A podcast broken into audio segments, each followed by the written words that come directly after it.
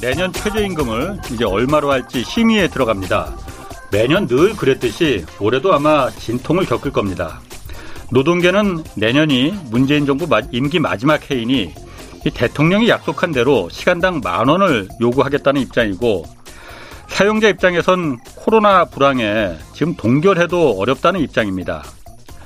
이 최저임금 결정은 주는 사장님이나 받는 노동자나 철저하게 을과 을의 싸움입니다.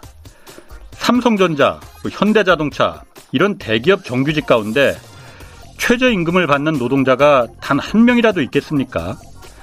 최저임금은 이들 대기업에 납품하는 2차 그리고 3차 협력업체 노동자들의 얘기입니다.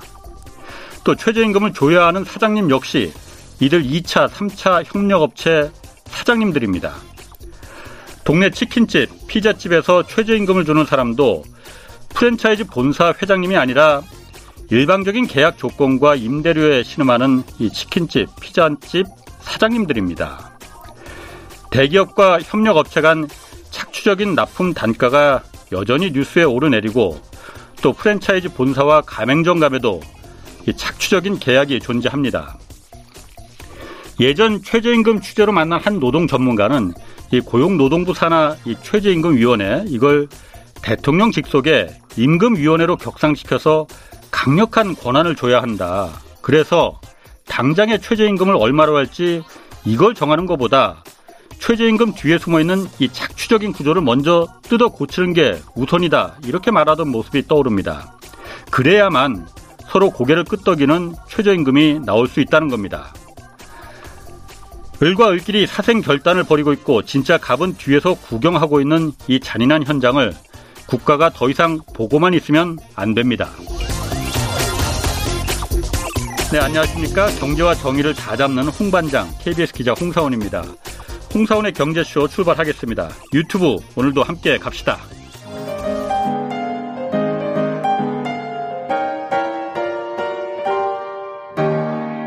경제 방송 많으면 많을수록 아무거나 들으시면 큰일 납니다. 홍사훈의 경제쇼를 전적으로 믿으세요.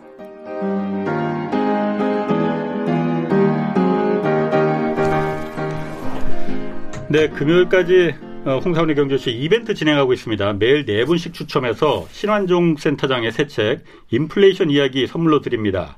어, 책 받고 싶은 분은 성함, 연락처 그리고 주소 함께 예, 짧은 문자 50원, 긴 문자 100원이 드는 샵 9730으로 문자 보내주시기 바랍니다. 자, 오늘 홍사원의 경제쇼 주제는 달러와 인플레이션 얘기입니다. 오건영 신한은행 IPS 본부 부부장 모셨습니다. 안녕하세요. 네, 안녕하십니까. 처음 뵙겠습니다. 아, 네, 처음 뵙겠습니다. 제가 다른 프로에서는 유튜브 방송에서 많이 뵀습니다. 아, 예. 정말 한번 좀 뵙고 싶었었는데 아, 예. 오늘 그 달러와 인플레이션 이 얘기 좀 해보려고 해요. 그런데 아, 네. 간밤에 미국 국채 금리가 또 많이 올랐더라고요. 네, 보니까. 네. 1.7%까지 돌파했고 지금 한 2.5% 간다 이렇게도 지금 예상을 하고 있던데 네. 연준은 이제 금리 올리지 않을 거라 이제 계속 얘기를 하잖아요. 네. 그런데 시장 금리는 올라가고 있거든요. 네네. 올라가잖아요. 네, 그렇습니다. 그러면은 시장에서는 아, 미국 사회 앞으로 인플레가 올 거다 이걸 예상하는 겁니까, 그러면은? 음, 이제 그렇다고도 볼 수 있는데 이제 예. 이렇게 생각을 하면 될 것 같아요. 그러니까 첫 번째는 어 이게 중앙은행이 존재하는 가장 큰 이유는 어느 중앙은행이나 가보면 똑같은 말을 합니다. 이게 홈페이지 딱 들어가 보시면 예. 한국은행도 마찬가지예요. 한국은행은 물가 안정을 최우선시합니다라는 얘기를 되게 많이 합니다. 예, 예. 이제 그 물가 안정이라는 걸 그럼 왜 중앙은행이 신경을 쓰느냐 이제 이 생각부터 딱 들 수 있는데 예. 중앙은행은 화폐를 찍는 권한이 있는 곳입니다. 그렇죠. 그럼 화폐를 어. 찍어야 되는데 그 화폐의 가치를 잘 보존을 하는 게 되게 중요한 거겠죠. 예. 그러면 이제 이렇게 생각을 할 수가 있어요. 우리는 인플레이션이라는 말씀을 서두해 주셨는데 있는데 예. 인플레이션이라는 거는 물가가 오른다라고 해석을 할 수도 있지만 뒤집어 말하면 화폐 가치가 떨어진다고도 할 수 있어요. 네. 그러면 인플레이션이 강하게 나타난다는 얘기는 화폐 가치가 강하게 떨어진다는 얘기죠. 예. 그럼 화폐를 관리하고 화폐를 찍는 네. 그런 권한을 갖고 있는 중앙은행 입장에서는 굉장히 싫은 얘기겠죠. 예. 왜냐하면 예. 화폐를 자기들이 관장하는데 그 화폐의 가치가 막 떨어져 버리면 네. 그래서 옛날부터 중앙은행 인플레이션에 대해서는 굉장히 관리를 철저히 하려고 노력을 했었습니다. 예, 예. 근데 이제 우리가 이제 이렇게 생각을 할 수 있겠죠.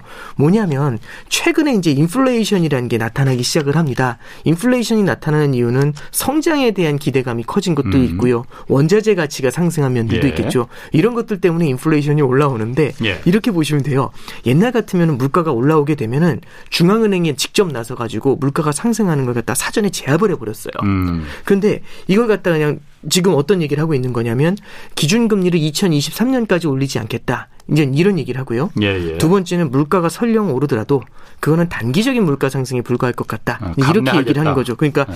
이게 뭐냐면 옛날에 보던 그 중앙은행과는 전혀 어. 다른 거죠. 예. 옛날에는 물가가 오르는 것 같은 막 엄청난 스트레스를 주면서 물가를 잡는데 앞장섰었는데 그렇죠. 예. 이제는 아 들어오십시오 이제 이런 어, 식으로 어. 딱 수문을 열어젖히는 듯한 예. 네, 그런 모습을 보이니까 예. 시장 입장에서는 불안감을 느끼는 게 사실일 겁니다. 어. 그러면 이런 거죠. 물가가 올라오려는 징후가 좀 나타나는데 예. 그거를 사전에 제압할 수 있는 중앙은행에서는 어떻게 보면은 좀 이런 표현은 좀 과할 수 있지만은 팔짱 끼고 쳐다보는 것 같은 수수방관한다는 느낌 예. 이런 걸 주겠죠. 그러면 혹시라도 물가가 많이 뛰는 거 아니겠어? 라는 이제 우려가 생기게 되면서 이게 뭐에 반응을 하게 되냐면 금리에 딱 반영이 되게 됩니다.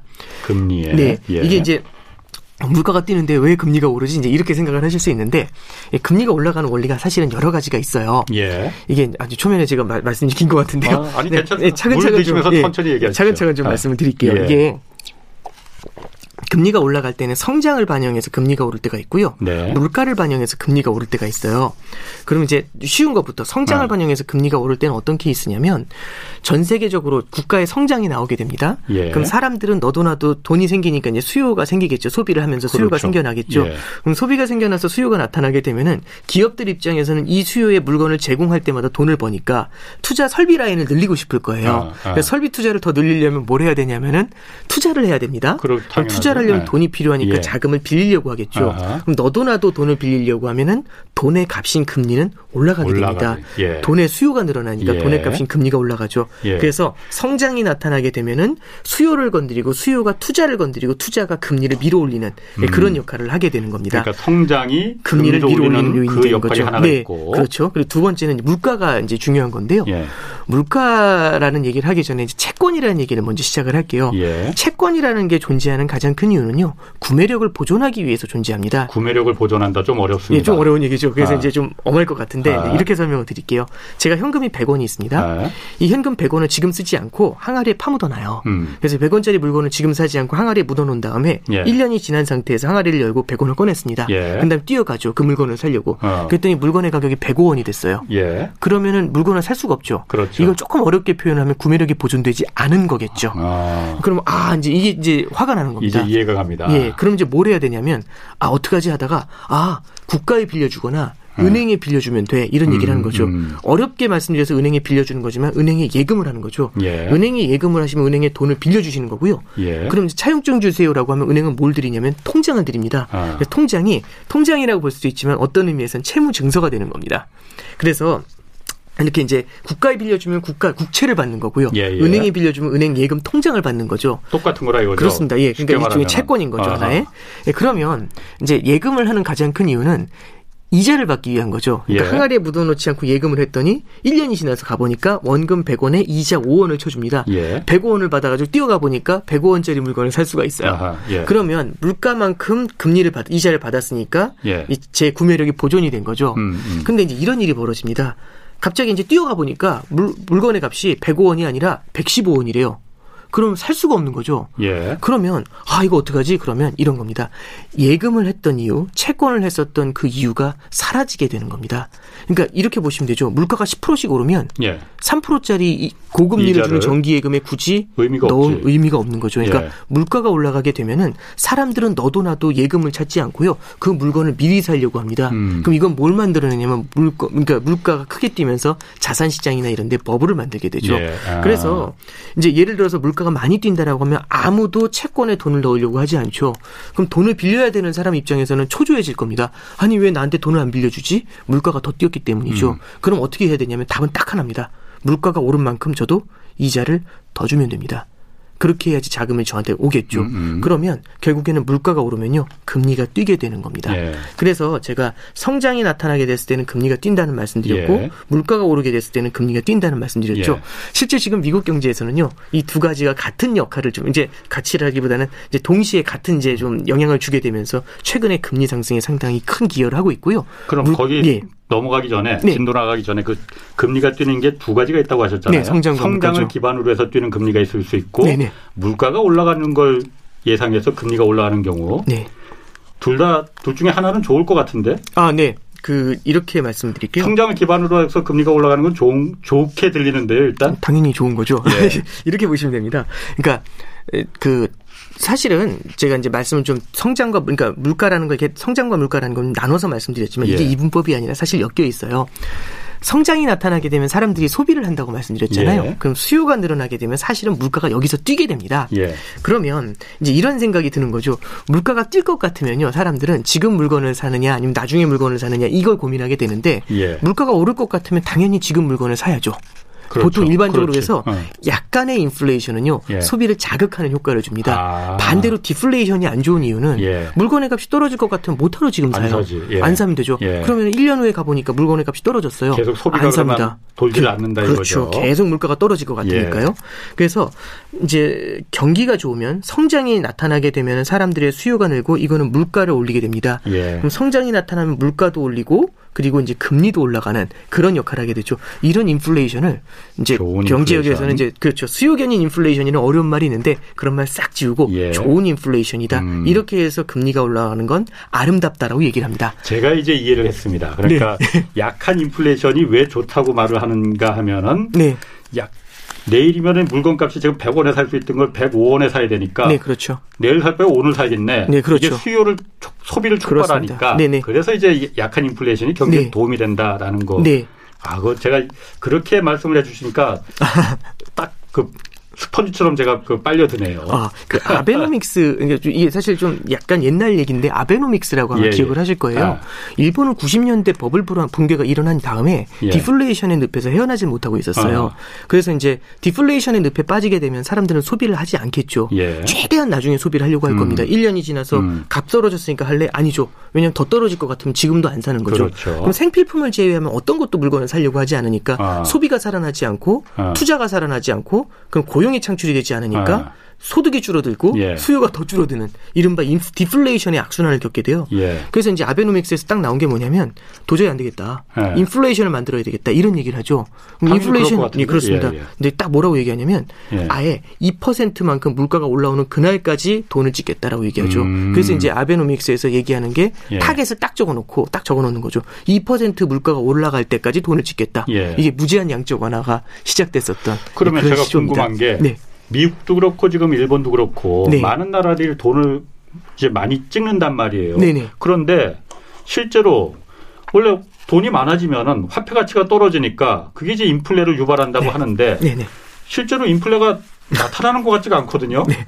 그왜 그럴까? 미국은 또 어마어마하게 찍어내지 않습니까? 네, 그렇습니다. 어. 네. 일단 첫 번째는 미국하고 일본하고는 조금 케이스가 다른데 예. 이것도 굉장히 긴 얘기지만 이제 일본부터 말씀을 좀 네. 드려볼게요.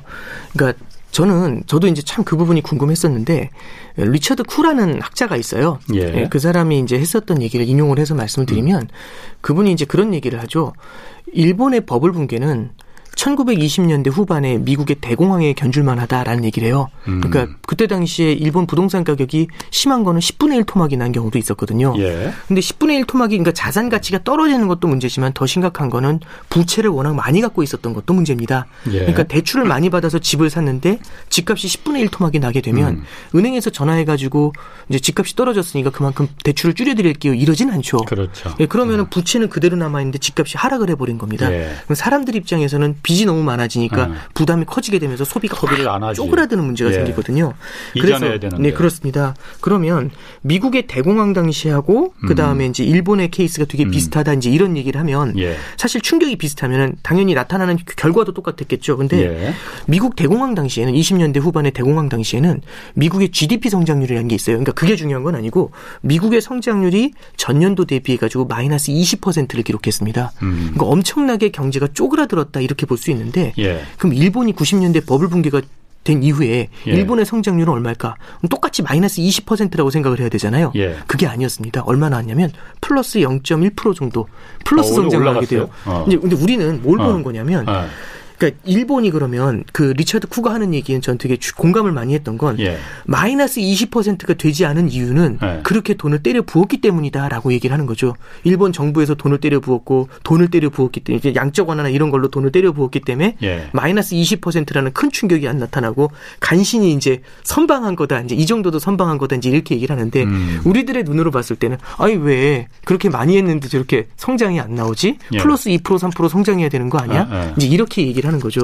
그래서 그 충격이라는 게 워낙에 깊었기 때문에 예. 워낙에 컸기 때문에 이 정도의 자금을 뿌려서 간신히 마이너스를 메워놓은 정도다. 어. 이렇게 이제 해석을 하는 게 첫 번째인 것 같고요. 예. 저도 그 부분은 공감합니다. 음. 그 두 번째는 뭐냐면 음. 일본은 상당히 많은 실수를 했어요. 그러니까 이 실수라는 게 뭐냐면 일본의 이제 금융시장 역사를 통해 보면 버블이 붕괴된 당시에 예. 일본에서 이제 어떻게 하냐면 일단은 첫 번째는 버블을 만들어낸 것부터가 이제 큰 네. 실수 중의 하나죠. 예. 예. 근데 두 번째는 버블을 잡기 위해서 금리를 너무 빠르게 인상을 했습니다. 음. 그때 이제 일본의 이제 공정금리라는 게 있는데 90년대 초반부에 일본이 공정금리를 제 기억에는 2.5%였던 걸 갖다가 6%까지 수개월 만에 쫙 잡아 올려버려요. 공정금리라는 게 기준금리를 말하는 건가요? 예. 예. 그러니까 일본의 기준, 음. 기준금리죠. 예. 근데 단기간에 금리를 쫙 잡아 올렸는데 부채가 많다라고 말씀드렸잖아요. 예. 그럼 대응이 안 되는 겁니다. 그렇지. 그러면 이제 예. 이자 부담이 늘어나게 되면 어쩔 수 없이 이제 부담 이제 이자 부담을 견디지 못하는 주택 가입자 주택 구입자들이 이제 집을 던지기 시작을 하겠죠. 예. 예 그러면서 이제 집값에 폭락이 나타나기 시작을 한 아, 겁니다. 아. 그러니까 첫 번째 말씀드릴 거는 과격한 금리 인상이 나타났던 게 1번입니다. 그다음에 두 번째는 뭘 말씀드리냐면은 자산 가격이 떨어질 때 이거는 이제 자연스러운 가격의 조정 과정이다. 라는 얘기를 하면서 사실상 자산 가격이 떨어질 때 바로 들어오질 않고 어느 정도는 좀 지켜봤어요. 예. 그러니까 이걸 쿠션을 대주면서 떨어지는 걸 좀 이렇게 좀 완화를 시켜줘야 되는데 아. 수직으로 떨어지는 걸 그냥 이렇게 지켜봤었던 거죠. 그러면 이제 자산 가격이 큰 폭으로 하락을 하게 되니까 예. 굉장히 사회의 충격이 컸겠죠. 그러면 이제 이게 두 번째 충격입니다. 그리고 세 번째는 뭐냐면은 일본의 금융기관들의 부실이 상당히 심각해요. 일본의 은행들의 부실이 굉장히 심각해졌는데 부채가 다 부실이 났을 테니까요. 그러니까 부, 그렇죠. 금리를 올라 올리니 네네. 당연히 이자나 원금을 못 갚는 사람들이 네, 생겨날 그 거고 그건 네. 바로 은행의 부실로 이어지는 네, 게 우리 IMF도 똑같았었어요. 네. 예. 그러면 일본의 금융기관의 부실이라는 거는 인체로 따지면은 은행은 심장과 같아요. 아하. 그러니까 온몸에 피를 뿌려주는 게 심장이잖아요. 예. 경제 전체에 돈을 뿌려주는 역할을 하는 게 은행입니다. 예. 근데 은행이 부실해져 있으니까 은행이 어쩔 줄 모르고 이제 훅 죽어 있는 거죠. 예. 그러면 온몸에 피를 뿌려주는 기능이 사실은 마비가 돼 있었던 겁니다. 그럼 얘를 먼저 치료를 해줘야 되는데 그러질 않았던 거죠. 오히려 뭘 하냐면은 건설공사 같은 걸 하는 겁니다. 음. 생산성이 나오지 않는 건설공사 같은 걸 하면서 예. 이제 그러니까 사람들이 다니지 않는 도로를 놨든지 이런 우스갯소리들이 막 나오잖아요. 아, 예. 그러니까 이건 뭐하고 비유를 해드리냐면 이렇게 보면 됩니다. 제가 이제 의학은 잘 모르니까 이제 음. 뭐 구체적으로 들어오시면 할 말이 없습니다만 예를 들어 팔에 피부병이 나요. 예. 그럼 피부병이 나는 이유가 사실은 심장에 병이 있기 때문에 피부병이 나거든요. 그러니까 예. 심장병을 고치기 전에 얘는 낫질 않아요. 예, 예. 근데 계속 예. 벌써 한 20년째 계속 피부병에 약, 이 피부에 약을 아, 바르고 아. 있는 거죠. 피부병 약을. 아. 근데 계속 올라오는 겁니다. 바를 땐 잠깐 낫다 금방 올라오고. 엉뚱한 처방만 했다 그렇죠. 얘기죠. 심장 자체를 치료했어요. 예. 실제 일본의 중앙은행, 일본의 이제 당국에서 이제 시중 일본의 시중은행들에 대한 구조 조정이 들어간 게 1997년도에 들어갑니다. 예. 그럼 90년도에 버블이 붕괴된 다음에 7년이 예. 지나서야 처방이 들어가게 되죠. 그러니까 사실상 효율적인 처방, 근본적인 처방이 느렸다는 점도 이제 말씀드릴 수 있고요. 아니 그러면은 네. 일본의 그야말로 금융 당국자나 정책 당국자들도 네. 오건영 부부장님만큼 모르는 게 아닐 텐데. 왜 엉뚱한 피부약 처방을 했을까요? 심장을 고칠 처방을 안 하고? 그러니까 이제 그 은행이 갖고 있었던 대규모 부실에 대해서 이제 얘기하기가 굉장히 좀 어려운 부분이 있었겠죠. 네. 이게 사실은 스토리가 안에서도 굉장히 아, 깁니다. 숨기고 싶었나 그러면 일본 정부가? 일본 정부가 숨기고 싶었다기보다는요. 예. 일본에 있는 시중은행들은 이제 그때 당시 어떤 평가를 했냐면 장부가 평가라는 걸 해줘요. 예. 장부가 평가는 뭐냐면 대출을 해줬을 때 그 value로 인정을 해주는 겁니다. 예. 그러면 사실상 이 대출의 가치가 사실은 부실화가 됐는데도 불구하고 음. 장부상에는 굉장히 멀쩡한 것처럼 나타나게 되죠. 그러니까 사실상 그런 것들에 대해서 좀 철저한 음. 처리를 하면서 95년도, 96년도, 97년도 이런 부분들을 정리를 좀 했었어야 되는데 이런 쪽에 대한 처방보다 것 보다는 이런 이제 그 건설 이런 것 건설 같은 거를 사실은 이제 토건 공사 같은 걸 하게 되면 일시적으로는 그렇죠. 일시적으로는 경제가 좋아지는 것 같은 아. 느낌을 많이 받게 되죠. 알겠습니다. 그러니까 금융기관에 대한 자본 주입이 느렸다는 음. 게 있고요. 그다음에 이제 마지막으로 뭘 말씀드리려면 이제 그런 다음에도 이제 일본 경제 좀 좋아지려고 했던 게 2000년도에 좀 좋아지려고 했어요. 예. 근데 좀 좋아지려고 할 때 일본이 이제 금리 인상을 하면서 그렇죠. 물가가 올라갈 것 같으니까 네, 이 금리 인상을 아. 하면서 사실상 올라오는 거 한번 눌러버렸죠. 그러니까 네 가지 말씀을 주셨어요. 때도 그러니까 그때 네, 올려서 97년도 이미 카운터 있었죠. 펀치를 먹였다고. 네. 그게 뭐 카운터 펀치입니다, 사실상. 그러면 네. 사실상 네 가지가 문제였던 거거든요. 그러니까 첫 번째는 과격한 금리 인상, 음. 두 번째는 자산 가격이 빠르게 하락할 때 매우 쿠션을 대주지 않은 것, 그 다음에 효율적인 처방을 해주지 않았던 것, 예. 그 다음에 너무 성급한 출구 전략 이 네 가지가 음. 나오는데 이 네 가지는 전 세계 중앙은행의 교과서입니다. 그래서 요즘 보시면 작년에 코로나 때 자산 가격 떨어지니까 중앙은행이 딱 나서가지고 페드가 나서가지고 뭘 하냐면은 무제한 양적 완화로 쿠션 있는 대로 대줬잖아요. 예. 예, 그걸 하나 이제 기억을 해주시면 좋고요. 아. 그 다음에 요즘은 금리 한번 올리려고 하면 한번 딱 오를 때 0.25% 한번 딱 올립니다. 예. 그 다음에 한 6개월 봐요. 어, 이렇게 전후좌우 다 본 다음에 괜찮아요? 진짜 괜찮아요? 이렇게 물어본 다음에 괜찮은 것 같으면 그때 또 0.25% 올리고 어. 그러니까 금리 인상 속도를 baby step이라는 표현을 써요. 예. 아기가 걷는 것처럼 아장 아장 음. 이렇게 음. 걷고요. 어떤 음. 때는 이제 암실 속에서 검은 거, 검은 암실 속에서 이제 신발을 안 신고 있는 거죠. 검, 그런지 바닥에 뭐가 있는지는 몰라요. 그 상황에서 이제 앞으로 걸어가는 느낌이다. 이제 이런 얘기를 해요. 음. 그러면 아무것도 안 보입니다. 그리고 바닥에 뭐가 있는지 모르면 걸을 때 성큼성큼 못 걷죠. 예. 슬슬 이렇게 이제 그 느낌 있잖아요. 이렇게 음, 가는 음. 느낌. 예, 그런 식으로 금리 인상을 하게 되는 그리고 이제 출구 전략을 쓸 때도 성급하게 나타나는 게 아니라 방금 전에 이제 말씀해 주셨던 것처럼 2023년이 지나야 그제서야 금리 인상을 할 수 있다. 이렇게 출구 전략에 대해서도 굉장히 긴 텀을 두고 가려고 하는 그런 모습들을 보이는 겁니다. 그래서 일본의 케이스는요. 그 자체의 충격도 컸지만 예. 그 이후에 정책 대응이 굉장히 좀 실수가 좀 많이 있었다. 이런 것들이 이제 장기적인 디플레이션을 불렀다라고 이제 해석을 할 수가 있을 것 같고요. 미국은 미, 국 어. 케이스는 좀 조금 이제 이렇게 보시면 될 것 같아요. 예. 미국 같은 경우는 이제 방금 전에 말씀드렸던 것처럼 일본의 케이스가 하나의 반면 교사였던 거죠. 아하. 그래서 금융위기 때 보면은 버냉키라는 분이 있었어요. 예, 그때 당시 예, 예, 그때 당시에 Fed 의장이 버냉키라는 예. 분이었고요. 예.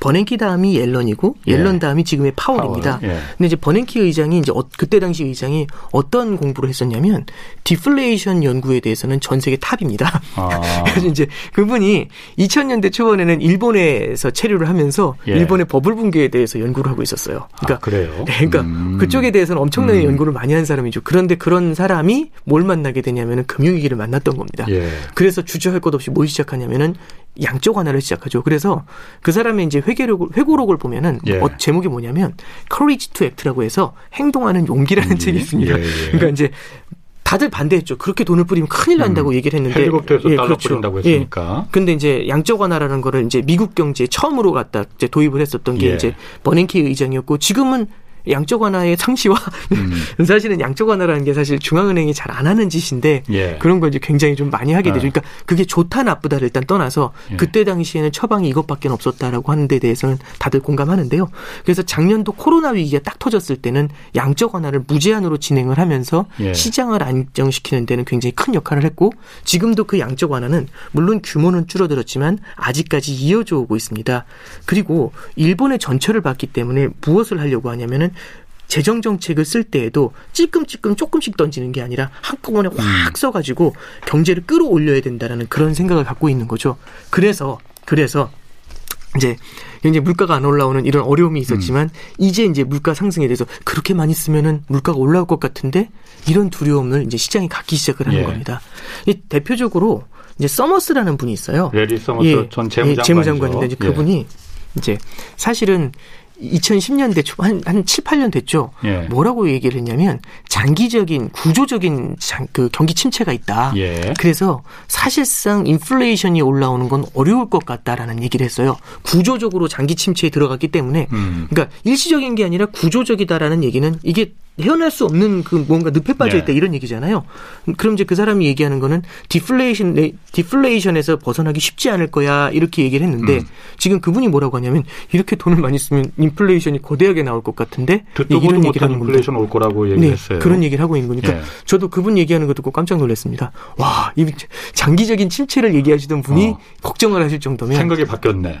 그러면 이제 저 같은 사람도 이거를 느낄 정도면 예. 시장 참여자들은 어떻게 생각할까 아. 이거죠. 그러면 와 인플레이션 오는 거 아니야? 이제 이런 생각을 하는 겁니다. 음, 네. 그래서 그래서 지금 그렇게 돈을 풀었는데도 인플레이션이 안 왔었는데 네. 이제 이제 아 이제 이제부터는 진짜 오겠네. 레리 서머스도 저렇게 이 생각이 바뀌었는데 네네. 이거는 진짜 물가도 오르고 인플레도 오겠구만. 네. 라고 이제 시장이 반응을 하는 거라는 거죠. 네, 이제 이제 물론 뭐 래리 서머스가 바꿨기 때문에 온다라고 아, 아. 생각한다기보다는 래리 서머스까지. 네, 네 그그 그 그러니까 뭐냐면 워낙에 재정 정책을 세게 쓴다라는 네. 여태까지 보지 못했었던 재정 정책을 쓴다라는 그런 생각에 음. 와 이러고 있는데 래리 서머스마저 이제 그런 데 동참을 해버리니까 음. 어 진짜 오는 거 아니야? 이제 이런 두려움을 이제 시장이 갖기 시작을 하는 거죠. 그러면 그 연방 준비 제도라는 거는 그 네. 돈을 푸는 게 그러니까 미국 행정부가 자 우리가 돈이 필요하니 이제 코로나 때문에 돈을 좀 그 뿌려야 되니 어 연방 우리가 국채를 발행할 테니까 연방 준비 제도가 그걸 사서 좀 돈을 찍어 줘 이렇게 이게 순서지 않습니까? 네 네. 그러면은 연방 준비 제도라는 거는 전통적으로 네. 달러화의 가치를 네. 지키는 게첫 네. 번째가야말로 존재 존립 목적이잖아요. 그런데 달러가 이렇게 많이 미국 정부가 요구한다고 해서 많이 찍어내면은 달러 가치가 계속 떨어질 거 아니에요. 네네네. 그런데도 연방준비제도는 지금은 미국 정부가 찍어달라는 대로 오케이 그러면은 우리도 뭐 원하는 대로 찍어줄게. 그냥 이런 상태인 거네요. 그러면 이제 그 일, 반적으로는 이제 그렇게 이제 오해를 하시는 분들도 많이 계세요. 근데 아, 이제 오해예요? 예, 이제 아. 첫째는요. 중앙은행은 예. 독립성을 갖고 있습니다. 예. 그래서 정부가 돈을 찍으라고 해가지고 돈을 찍거나 절대 그러지 않고요. 음. 그러니까 이, 이게 양적 완화라는 것에 대해서도 좀 오해를 하실 수가 있는데 예. 정부가 국채를 찍으면 중앙은행이 그걸 바로 사는 게 아닙니다. 예. 정부가 국채를 찍은 거를 시장에서 사들이게 되고요. 유통시장이 예. 있거든요. 예. 그러니까 채권을 갖다가 사는 시장에서 그걸 사들이게 음. 되고 중앙은행이 이 유통시장에서 국채를 사들이는 음. 그런 구조입니다. 예. 그러니까 말씀해 주신 거는 마치 이제 국채를 딱 찍게 되면은 정부가 중앙은행이 바로 직거래로 음. 이제 사버리는 이제 그런 케이스라고 생각을 하시는데 예. 그게 아니라 한 쿠션 거쳐가지고 음. 사들이는 게 양적 완화는 예, 시장에서 삽니다.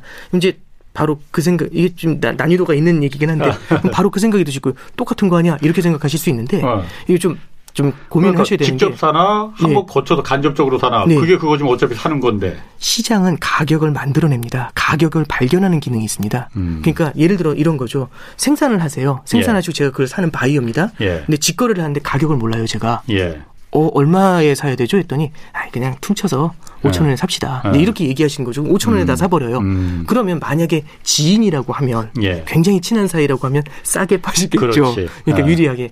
근데 이걸 만약에 시장에다 대량으로 사는 거라고 가정하죠. 아. 시장에다 이걸 뿌리잖아요. 예. 가격이 하락을 폭락을 해버릴 수 있거나. 시장금. 아니, 그렇죠. 예. 그러니까 뭐냐면 누구도 이 음. 정도의 국채를 찍어냈었을 때 음. 그래서 시장에 넣었을 때 어떤 가격이 형성될지 둘이서는 몰라요. 아, 중앙은행이나 그렇지, 정부는. 그렇지. 근데 둘이서 그냥 퉁치는 거죠.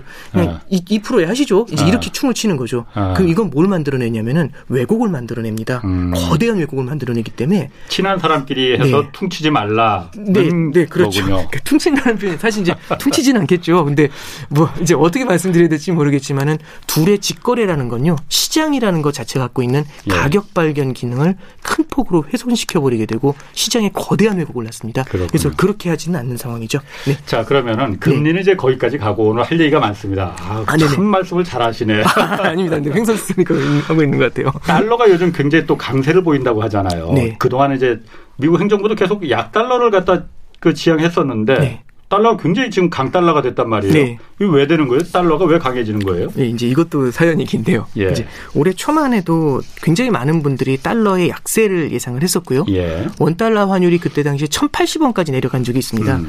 이렇게 보실 필요가 있어요. 환율이라는 걸 볼 때도 굉장히 많은 요인들이 있습니다. 예. 근데 직관적으로 봤을 때 이제 전문가들도 볼 때는 그 많은 요인을 다 볼 수는 없기 때문에 예. 지금 봐야 되는 메이저 팩터를 보려고 노력을 하죠. 예. 근데 메이저 팩터는 뭘 작용을 하게 되냐면 성장과 금리라는 걸 보실 필요가 있어요.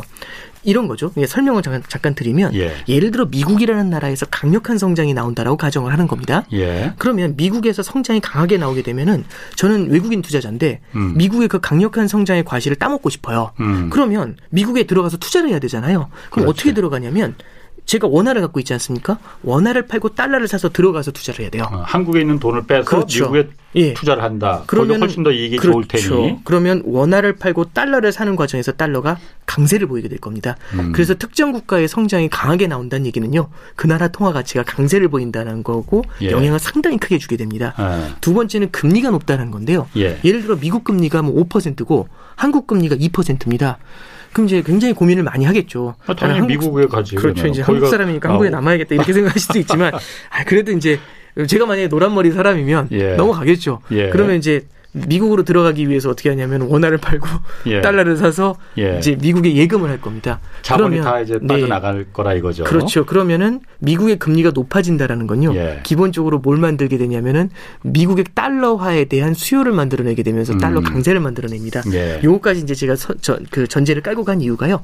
작년 말까지 분위기가 어땠냐면 미국은요. 예. 2차 팬데믹으로 되게 고생을 하고 있었어요. 아, 그때 예. 당시 이제 1차 팬데믹보다 더 많은 숫자의 감염자가 나왔다. 예. 이런 얘기 하고 있었고 실업자 수가 계속 줄어들다가 다시 올라가는 모습이 나타나고 있었고요. 예. 성장도 되게 연약해 보인다라는 얘기를 그렇지. 하고 있었습니다. 예, 예. 불안하다 예. 이런 얘기가 되게 컸고요. 두, 그리고 이제 정치적인 혼란도 여기에 이제 기여를 좀 했었죠. 뭐 굳이 길게 말씀 안 어. 드리더라도 이제 정권 이 변경 과정에서 예전에는 볼 수 없었던 혼란들이 사실은 좀 겪었던 바가 그렇죠. 있습니다. 두 번째는 그러면 이제 미국의 성장이 나오지 않을 거다라는 생각이 1번이고요. 음. 두 번째는 뭐냐면은 미국의 금리가요. 무제한으로 양적 완화를 계속하면서 달러를 계속 찍어 뿌릴 거니까 미국의 금리는 다른 나라보다 이례적으로 낮고 이 상태가 계속 이어질 거야. 이런 아, 생각을 했었죠. 예. 근데 이제 지금의 분위기를 잠깐 보시면은요. 어. 일단 첫 번째는 서두에 시작한 거와 똑같습니다. 금리가 빠르게 뛰어 올랐어요. 음. 두 번째는 성장 사이드를 좀 보실 필요가 있는데 지금 미국은요 굉장히 독보적인 성장을 하려고 하는 느낌이 좀 납니다. 가장 큰 이유 중에 하나가 저도 이제 여태까지는 한 번도 본 적이 없었던 분석 방법인데 예. 저는 백신 효과에 대해서도 조금 이제 고민을 좀 하고 있어요. 예. 백신이라는 게 그러니까 백신이 효과가 있다 없다 이걸 떠나서 아하. 얼마 전에 바이든 행정부에서 이제 바이든 대통령이 얘기했던 게 이런 겁니다. 미국은 이미 1억 명의 그 백신 접종을 초과다 굉장히 빨리 조기 달성을 했다라고 예, 예. 얘기하면서 조만간 2억 명을 달성할 것이고 음. 올해 하반기에는 집단 면역이 가능하도록 음. 하는 게 우리의 목표다라고 하면서 그 예. 뒤에 이 말을 딱 해요. 되게 저는 의미심장한 말이라고 하는데 전 세계 어떤 나라도 이렇게 하지 못할 것이다라고 아. 얘기하죠. 그러니까 미국이 위대하다든지 이런 얘기를 하고 싶었을 텐데요. 예. 그게 만약 진짜 팩트라면 아. 그 저는 팩트라고 생각합니다. 어떤 예. 나라도 그 속도로 못 따라가고 있거든요. 예. 그렇다면은 코로나에서 빠져나오는 속도가 미국이 제일 빠르다는 음, 얘기가 되겠죠. 음. 그러면 코로나 이후에 성장을 만들어낸 속도가 다른 나라보다 훨씬 더 강할 겁니다. 코로나로 인해서 여전히 신음하고 있는 국가들 중에 이머징 국가들이 있죠. 예. 예를 들어 브라질이라든지 러시아라든지 이런 이머징 국가들 같은 경우는 아직 백신 접종에 대해서 그 미국처럼 그렇죠. 절대 그렇게 빠르지 그렇죠. 못하고요. 그래서 얼마 전에 IMF에서도 그 얘기를 하죠.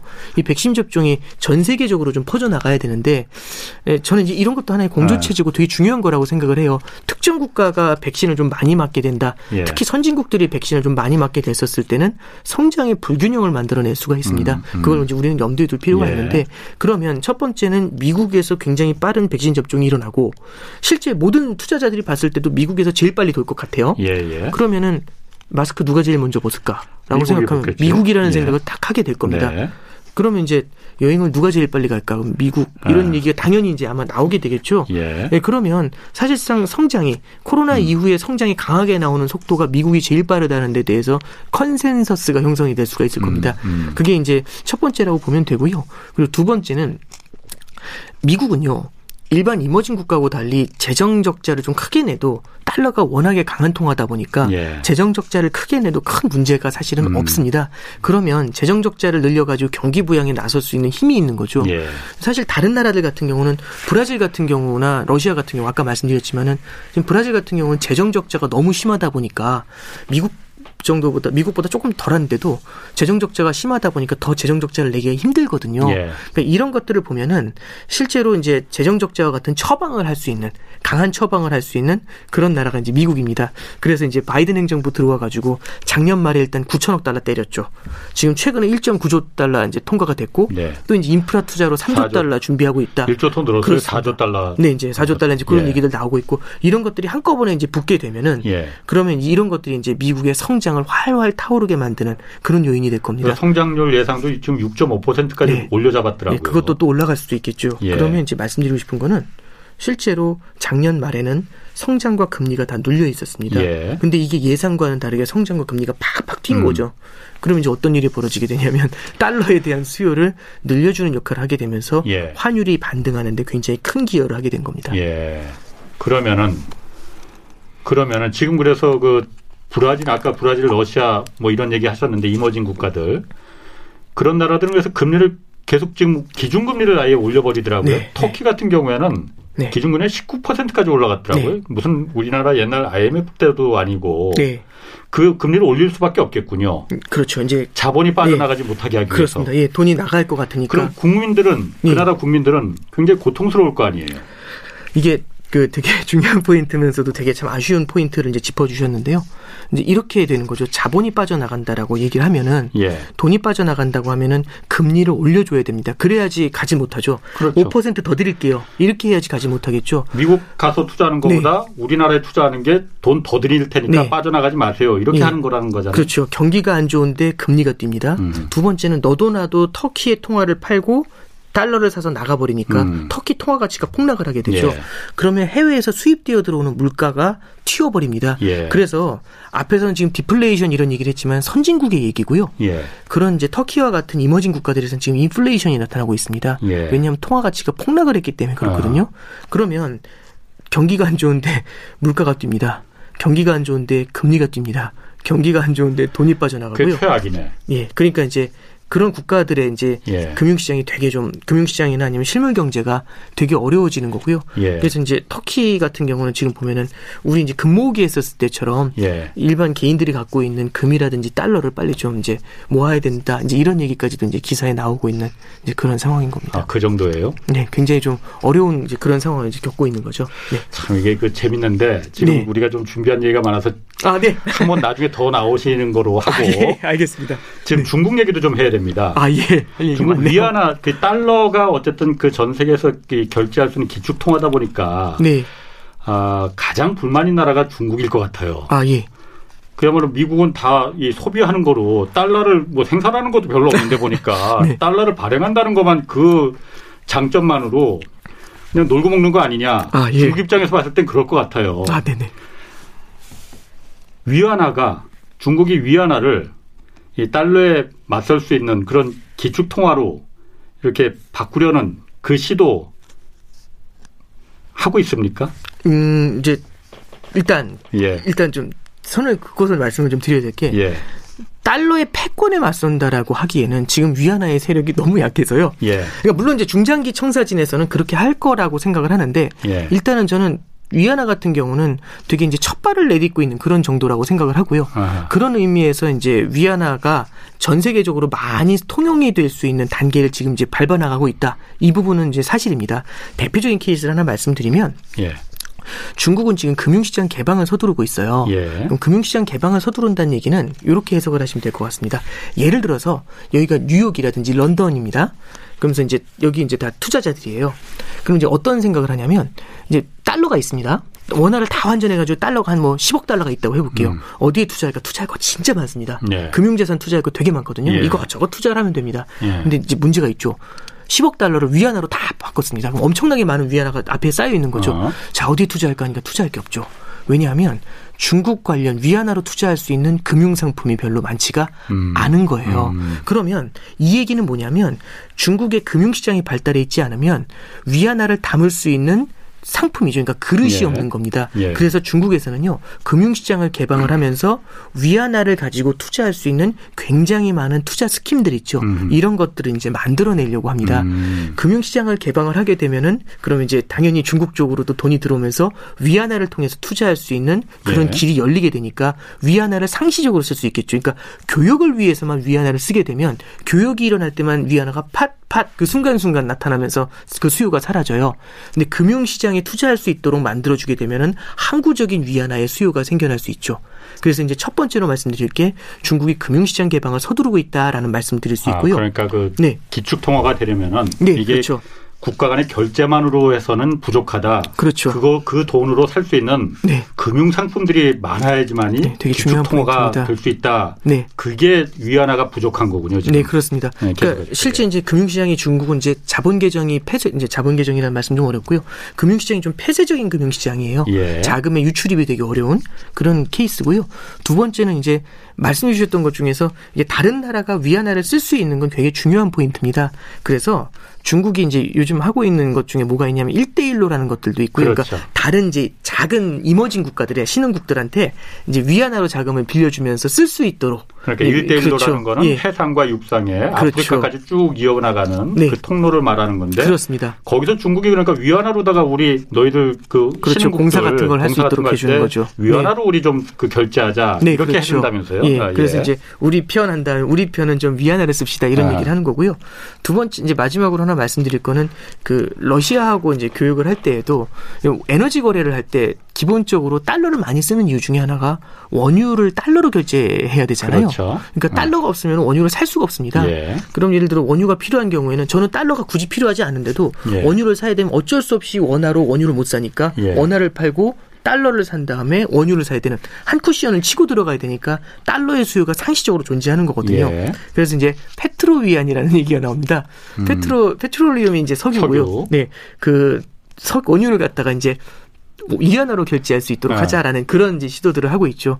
그래서 이제 이런 점들에서 봤었을 때 위안화가 이제 하나하나 그런 발을 좀 밟아가는 그런 케이스고요. 다만 아직은 초기 단계입니다.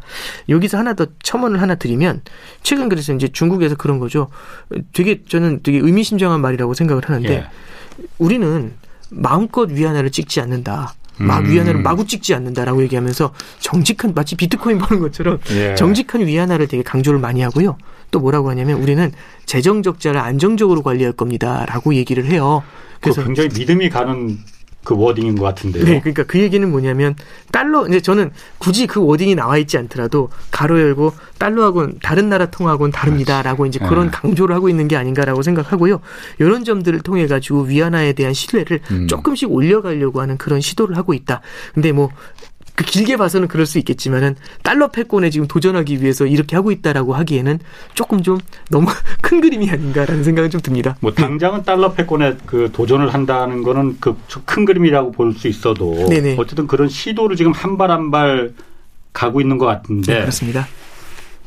미국이 그럼 가만히 그냥 보고만 있는 겁니까 그러면? 아, 이제 뭐 이제 미국에서도 예. 당연히 이제 여러 가지 그 견제책을 쓰게 될 텐데요. 예. 근데 금융시장의 개방이라는 것 자체가 미국한테 너무 나쁜 건 또 아니에요. 음, 예. 왜 그러냐면 금융시장이 개방이 됐었을 때는요.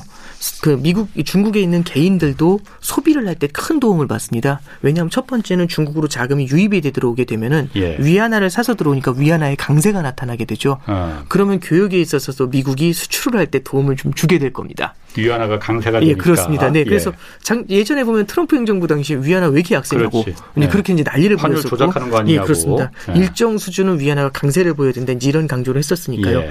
두 번째는 금융시장이 개방이 되게 되면은요. 중국에 있는 개인들도 물론 지금 이제 중국에 있는 상당한 상당히 많은 분들이 이제 수혜를 받고 있긴 합니다만 개인들도 신용 대출과 같은 것들이 가능해집니다. 예. 그러면 어떤 이슈가 생기는 거냐면요. 대출을 받게 되면은 대출이라는 건요. 미래의 소득을 현재로 땡겨와서 소비를 하는 겁니다. 아, 예. 그러니까 미래의 소득을 현재 땡겨와서 소비를 하게 되면 그만큼 구매력이 지금 단기적으로 늘어날 수가 있겠죠. 예. 그래서 중국의 수요가 살아나는 게 되게 중요한데요. 음. 중국의 수요가 살아나야 미국의 물건을 중국이 수입을 할 수가 있겠죠. 그래서 미국 입장에서도 너무 그런 데에 대한 규제는 예. 강하게 하려고 하는 건 아니고요.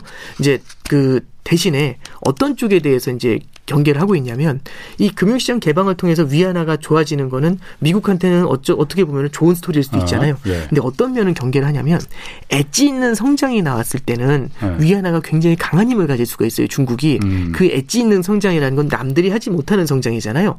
그럼 남들이 하지 못하는 성장이 뭐냐면 기술입니다. 그래서 어. 지금 기술 분쟁이 굉장히 강하게 예. 일어나는데 예. 예. 작년에 트럼프 행정부 당시에는 관세를 가지고 때렸다 작년이 아니죠 재작년 정도에는 트럼프 행정부 당시에는 관세를 가지고 이제 공격을 많이 했었는데 예. 지금 이제 기술 쪽에 대한 분쟁 쪽으로 넘어가 있지 않습니까? 예. 일단은 너무 전선을 넓히는 것보다 금융 금융 쪽에도 건드리고 무역 관세도 건드리고 뭐 이것저것 하는 것보다는 음. 일단은 기술에 대한 이제 포위망 이런 것들을 만들어내는데 좀 일단은 미국 행정부 입장에서는 좀 중점을 두고 있는 것 아닌가 지금은 그렇게 좀 생각을 하고 있습니다. 중국도 그래서 네. 그러니까 기술 자립을 이번에 양회에서도 굉장히 강조를 했잖아요. 네, 사실 반도체 문제에서 봤을 네. 때도 화웨이가 어떻게 당했느냐라는 네네. 걸 이제 겪었었고 네네. 그러다 보니까 아 미국이 아까 말씀하신 대로 네. 미국이 트럼프 때는 네. 무역 분쟁 관세로다가 네. 중국을 옥죄했었는데 이제는 갖고 있는 기술 갖고서는 중국을 옥죄하려고 하는구나. 네. 라는 부분을 중국도 지금 깨닫고 있는 중인 거군요. 뭐 이제 깨닫 고 있는 중이라기보다는 이미 알고 있었던 거겠죠. 그러니까 당연히 이제 중국 입장에서도 작년 제 시기는 기억 안 나는데 작년 여름이었던 것 같아요. 네. 쌍순환이라는 얘기를 하거든요. 그렇죠. 쌍순환이라는 네. 그 얘기의 핵심은 기본적으로 내수로 성장을 할 수 있도록 해야 된다. 그리고 예. 내수로 성장을 하기 위해서는 다른 나라한테 자, 다른 나라에 의존적이어서는 안 된다. 음. 그래서 다른 나라에 의존적이지 않기 위해서는 자체적인 기술이 있어야 된다라는 쪽으로까지 연결을 시켜버리더라고요. 맞습니다. 그래서 예. 우리가 이제 쌍순환 얘기할 때 아, 미, 중국이 이제 소비한데 예. 이렇게 얘기를 할 수 있는데 그 이면에는 소비라는 면도 있지만 예. 이 기술이라는 것에 대해서도 이제 상당한 견제구를 던지고 그래, 있는 예, 그런 음. 모습을 이제 같이 해석할 아, 수가 있겠죠. 네. 그 위안화 얘기를 하면은 이 빠질 수 없는 게 네. 어쨌든 중국이 계속 달러에 대해서 뭔가 이게 그 불만을 갖고 있다 보니까 이 중국의 디지털 화폐 네. 앞으로 그러니까 화폐를 네. 이제 이제 비트코인하고는 그게 다른 거죠 물론. 네네네. 디지털 화폐를 갖다가 각국이 지금 우리나라도 물론 하고 있다는 아, 예. 거더라고요. 미국도 예, 하고 예, 있고. 준비를 하고 있죠. 예. 그거에 굉장히 지금 그 전력 투구를 하고 있는 게 중국 정부다라고 말을 하거든요. 예. 어떤 목적이 그러니까 그 추구하는 목적이 있는 겁니까? 거 달러를 견제하기 위한 어떤 그런 뭐 그러니까 뭐 물론 예. 물론 이제 그 화폐라는 어디서부터 말씀드려야 될지 모르겠는데 이제 화폐라는 걸 예. 많은 화폐는 많은 사람이 쓰면 쓸수록 그 가치가 올라갑니다. 그렇겠죠. 예를 들어서 아. 제가 이제 어디 당첨이 됐어요. 음. 어디 이제 그 추첨 행사에 갔는데 이제 저희 기자님하고 저거 이제 추첨 행사에 갔는데 당첨이 됐습니다. 예. 그래서 이제 아 오건영 씨 당첨 해가지고 딱 앞에 예. 나갔죠. 그래서 30만 원을 드리겠습니다 해가지고 딱 받아보니까 이게 상품권이에요. 예. 도서 상품권이. 어. 그러면 아 이런 아, 느낌이 들잖아요. 실망, 스럽지 아 이렇잖아요. 왜 그러냐면 마음속으로 디스카운트를 하거든요. 예. 디스카운트를 하는 가장 큰 이유는 도서 상품권은 책을 살 때만 쓸 수 있다라는 생각을 갖고 그러네요. 있는 거잖아요. 예, 예. 현금 받으면 어. 디서나 쓸 수 있으니까 그러니까 많이 두루두루 쓰이면 쓰일수록 이 화폐의 값어치는 올라가게 됩니다. 그러니까 예. 디지털 코인을 만든다든지 디지털 음. 화폐화 된다는 얘기는 쓰는 게 훨씬 더 편해지면서 두루두루 예. 쓰일 수 있도록 하니까 예. 이런 것들이 위안화의 값어치를 올리면서 아주 큰 틀에서는 미국의 달러화하고도 이제 자체적인 위안화의 경쟁력을 높여서 아. 달러화하고도 견줄 수가 있다. 뭐 이렇게 해석을 할 수는 있을 것 같은데 예. 디지털 위안화를 만들면서 아 나는 달러하고 싸워야 돼 이런 의도는 아닐 것 같아요. 그러니까 오히려 저는 어떤 측면에서 좀 바라보냐면요. 예. 그러니까 우린 눈에 잡힌 이제 손에 잡히는 있는 팩터를 먼저 볼 필요가 있는데 예. 이제 팩트를 좀 말씀드리면 저는 이제 중국 자체가 갖고 있는 이제 그 지급 결제 문화를 좀 볼 필요가 있다고 봐요. 네. 그러니까 일본 같은 경우는 물론 지금 조금 바뀌긴 했습니다만은 10년 전만 해도 현금 결제가 되게 많았었어요. 예. 카드 결제보다도. 예. 그리고 이제 그 미국 같은 경우도 이제 카드하고 현금 결제 이제 많이 쓰는데 예. 우리나라는 현금이 그런 나라들보다 좀 일본이나 미국보다는 좀 덜 쓰고 어, 신용카드를 그렇죠. 많이 아, 쓰죠. 카드 쓰죠. 예. 중국 같은 경우는 이제 그 알리페이. 예, 그렇죠. 알리페이라든지 아, 위챗페이 이런 아, 것들을 많이 씁니다. 그러니까 페이 문화가 예. 우리나라보다도 더 많이 발달해 있는 것 같아요. 예. 그러면 이제 무슨 문제가 생기게 되냐면은 중국 입장에서 이 결제라는 건요 굉장히 예. 큰 정보입니다. 예. 수많은 기, 그 중국 인민들의 결제라는 게 굉장히 큰 정보죠. 그러니까 이 사람들이 무엇을 선호하고 어디를 많이 다니며 이런 것들을 다 알 수 있는 게 결제죠. 예. 근데 그걸 민간 민간 기관들이 민간 기업들이 그걸 갖다 소유를 하고 있는 겁니다. 음. 그 세가 너무 강한 거죠. 그러면 어떻게 되냐면 중국 입장에서는 화폐를 통제할 수 있는 권력을 중앙 정부로한테 가져오고 싶은 그런 욕구를 느끼게 될 겁니다. 그렇겠죠. 그럼 어떻게 아. 되냐면 저는 그래서 그 중국 이 CBDC를 좀 빠르게 서두르는 가장 큰 이유 중에 하나가 실제로 CBDC를 중국에 있는 사람들은 좀 이렇게 크게 반발감 없이 받아들일 음. 것이고 민간 기관, 민간 기업들이 워낙에 위챗페이나 알리페이가 워낙에 음. 크게 발달해 있으니까 이들이 갖고 있는 권력을 갖다가 중앙 정부가 가져오고 싶어하는 음. 이런 견제 의도가 좀 크지 않나. 그래서 이제 작년에 보시면 알리페이의 상장도 이제 이런 거하고 연관이 돼 있는 것 같고 그리고 뭐 최근에 나오는 일련의 뉴스들을 보면 이제 개인들이 그 저기 각각에 있는 민간 그, 그 금융기관인가요? 예. 갖고 있는 정보를 중앙 정보로 가져와야 된다 이런 얘기가 나오는 것 같습니다. 아이고 네. 오늘 좀 시간이 좀 부족해서 아, 다음에 다시 한번 좀 모시겠고요. 네. 지금까지 오건영 신한은행 부부장 함께했습니다. 자, 지금까지 경제와 정의를 다 잡는 홍반장 홍사원의 경제쇼였습니다.